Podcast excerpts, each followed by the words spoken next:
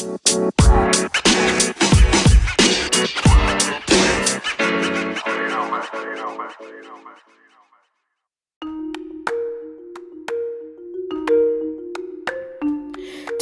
I will be discussing the history of the kamikaze and the battles of Iwo Jima and Okinawa, and how these battles affected the outcome of World War II and the way we live today. I will also be interviewing a special guest to discuss how they think World War II has affected us today and how they think they have been affected by it themselves. My name is Joshua Diaz, and today I will be your host. Stick with me.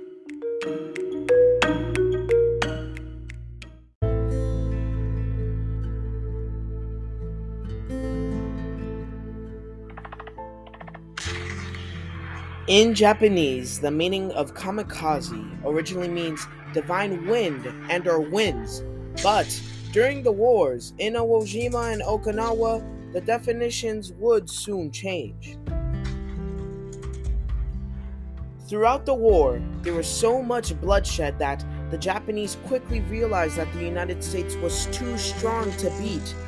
As a defeated attempt, the Japanese pilots were began to be told to use a war technique named kamikaze.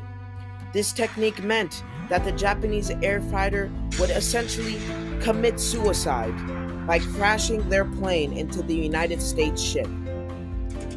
These aircrafts would be filled with bombs and explosives that would cause an explosion. It is said that only about 14 to 19% of kamikaze attacks were actually successful and hit a target.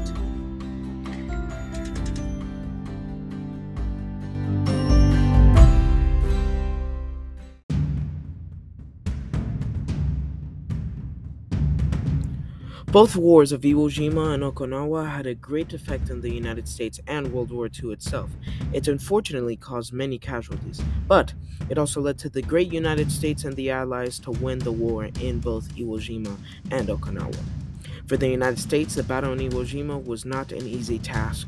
They had to go through tough and volcanic terrain that caused trouble with getting to their main goal and into the mainland of Japan. What made it even harder was that as the Japanese quickly realized they cannot beat the United States, the Japanese began using more defense than offense. This would mean that instead of attacking, the Japanese would um, defend the attacks of the United States.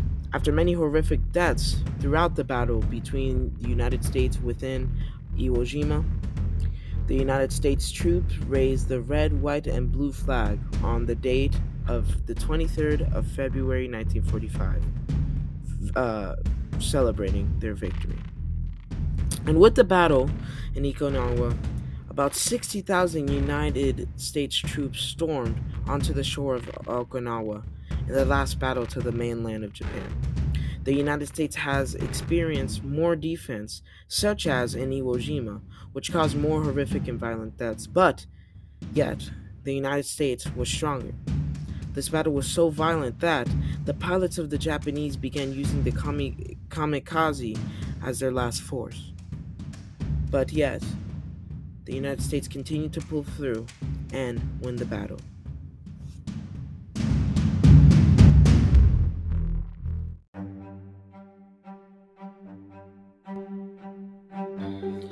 Now, in this part of the episode, I will be interviewing my interviewee um, regarding World War II and asking her a couple questions about World War II and the war itself. First, how are you doing today? Um, well, thank you. How are you? I'm doing well. I'm Great. Okay. So, first question is How do you think World War II affected the United States during the war and now?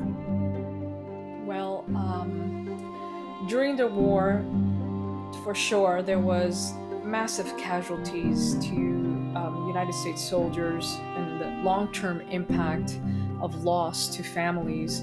Um, another aspect was the, the tremendous financial impact that World War II had on the United States and its hesitation on really wanting to get involved in the war.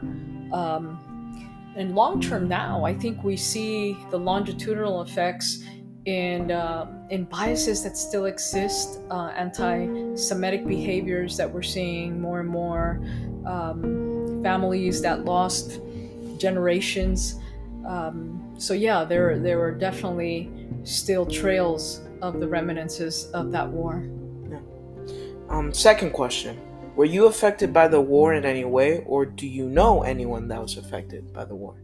You know, interesting enough, um, just recently my family has come across some third cousins where um, we actually share the same great grandfather. I share the same great grandfather with um, these cousins that that my family just recently found. And um, what happened is our grandfather left Cuba, where where my family is from, to go to Germany. And in Germany, he had another family, a, second family, um, where he had three children. And of those three children, two girls and a boy, um, they lived in Germany.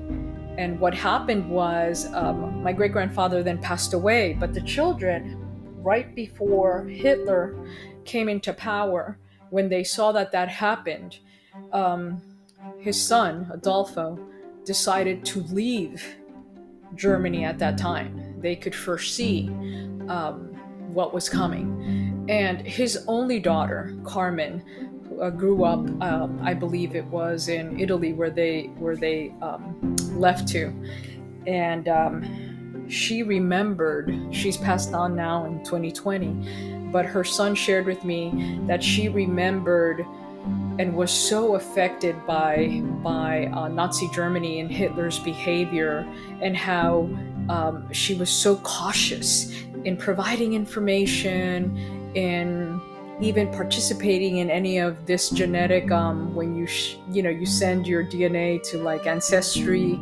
um, ancestry.com or anything like that she was so hesitant to do that and all of that was a remnants of the war. Um, so definitely um, it affected us that way my family because they had to leave their home when when actually hitler came into power. Yeah. Third question. Do you know any specific battles that occurred during the war? Actually, well, obviously, I think the, the only battles that come to mind is, you know, Hiroshima and, and Okinawa. Obviously, who, who would not know that when um, Japan um, bombed Pearl Harbor and, and what happened then, you know? Yeah. So, specifically, that that's what I would remember. Well, I'm glad you know that because that's what my project is on, talking about um, those two specific battles. Yeah. Now, my last question. Do you think that now, during this period of time, that people should continue to learn more about World War II and what occurred? I, I definitely think so. First of all, I think history always re- repeats itself or can repeat itself. I mean, it could be generations and generations into the future, but it always does if we don't learn from it. So I, I believe there are so many different variables and intricacies of World War II, of any battle, of any great war, but specifically World War II.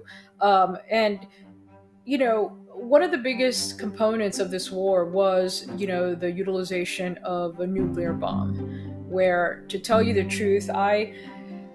It frightens me for the future generations of this world, for countries and unstable governments and leaders of governments to have such powerful weapon, weapons at their disposal. Um, it, it, it, frightens me to think that someone who may be unstable can utilize a nuclear weapon. Um, and and that that is very um, concerning. Um, I wish that there was something that all nuclear bombs, ours included in the United States, could be put on hiatus forever, um, but I understand that we do have enemies of our state that um, that will continue to keep yeah. them as part of their arsenal. So I, I, believe there are many lessons. So I guess the answer, the short and long answer to your question is yes. People definitely need to learn about the different uh, elements and and the many lessons that World War II has taught us. Uh, great answers. Thank you so much for taking your time it's out of your pleasure. day. I hope I was helpful in some you. way. Um, and I'm glad to talk to you uh, today. Thank you so much. Thank you.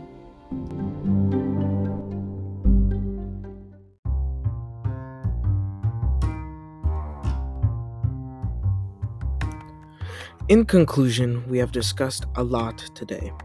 We have discussed the two horrific and violent battles that the United States troops went through the war technique that was used as a last force by the Japanese, and we were also able to meet and talk with my guests and discuss with them as well.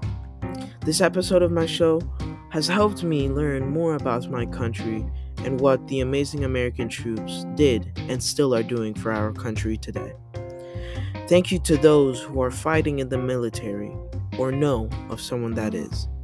We thank you for all that you do.